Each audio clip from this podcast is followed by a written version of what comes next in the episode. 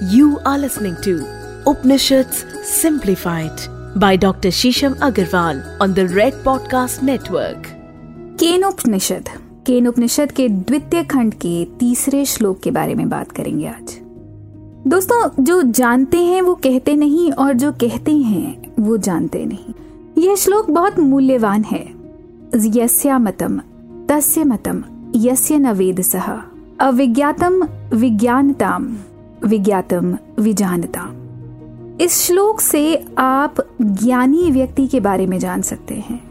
जो सत्य जानता है, जो विद्या को जानता है, वह कभी संसार में ढिंडोरा नहीं पीटता, उसका बखान नहीं करता।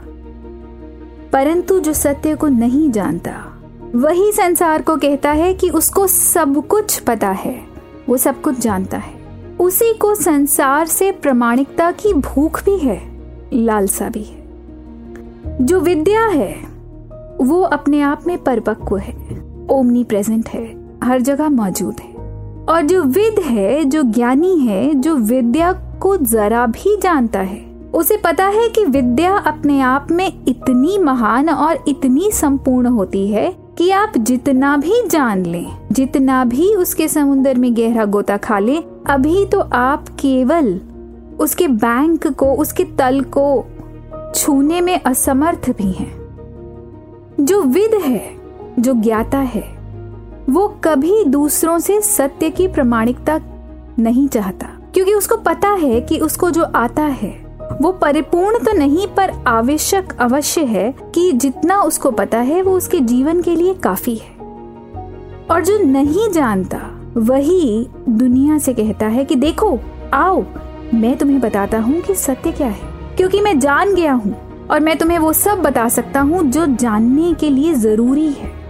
दोस्तों, ऐसे लोगों से बचें, जो ये कहते हैं कि उन्हें सब कुछ आता है। और अगर आप सच में ज्ञान की खोज कर रहे हैं, आज की भागती दौड़ती ज़िंदगी में, हम सबको कोई गुरु, गाइड, टीचर और ज्ञाता चाहिए। पर वो व्यक्ति जो खुद कहे कि मुझे सब कुछ पता है, मैं सब कुछ जानता हूँ, मैं सबका ज्ञाता हूँ ऐसे लोगों से बचें क्योंकि वो लोग अपने आप के अहम में, अपने ही ईगो में इतना घुले हुए हैं कि वो उसके परे नहीं जानते और जब वो जानते ही नहीं तो वो आपको बता ही क्या पाएँगे।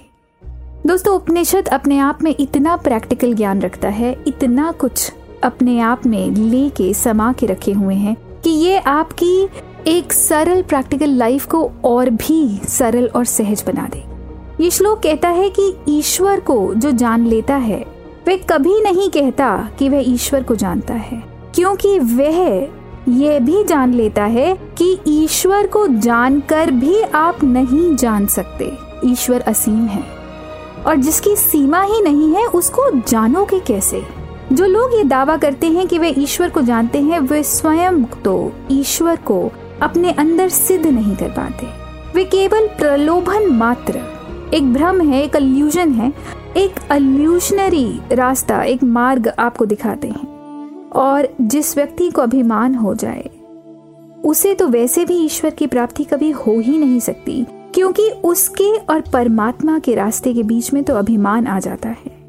ईश्वर संपूर्ण को मिलता है, और संपूर्णता को जानने का महत्व ही ये है कि आप जान लें कि आप हैं तो संपूर्ण पर यह संपूर्णता अपने आप में इतनी महान है कि आप इसको जानकर भी नहीं जान सकते। जो असली में विद्यावान है, वो अपने आप को ईश्वर को समर्पित कर देता है।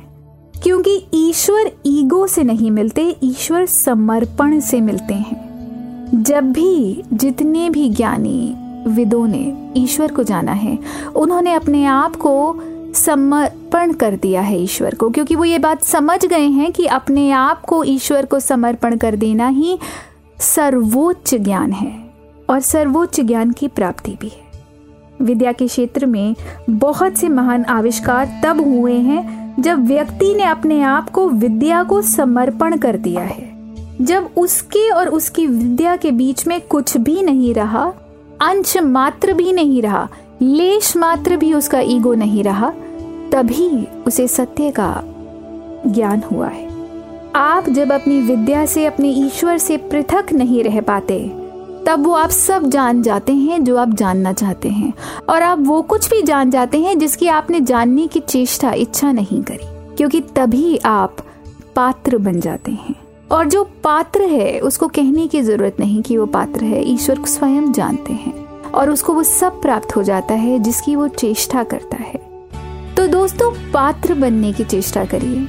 अपने आप को समर्पण कर दीजिए उस चीज़ के लिए या ईश्वर के प्रति। जिस भी चीज़ के प्रति आप अपने आप को संपूर्णता से समर्पित कर देंगे, वो चीज़ आपको अवश्य मिल जाएगी। ईश्वर भी पूर्ण निष्ठा से, पूर्ण समर्पण से ही प्राप्त होते हैं और यही ये श्लोक हमें कहता है।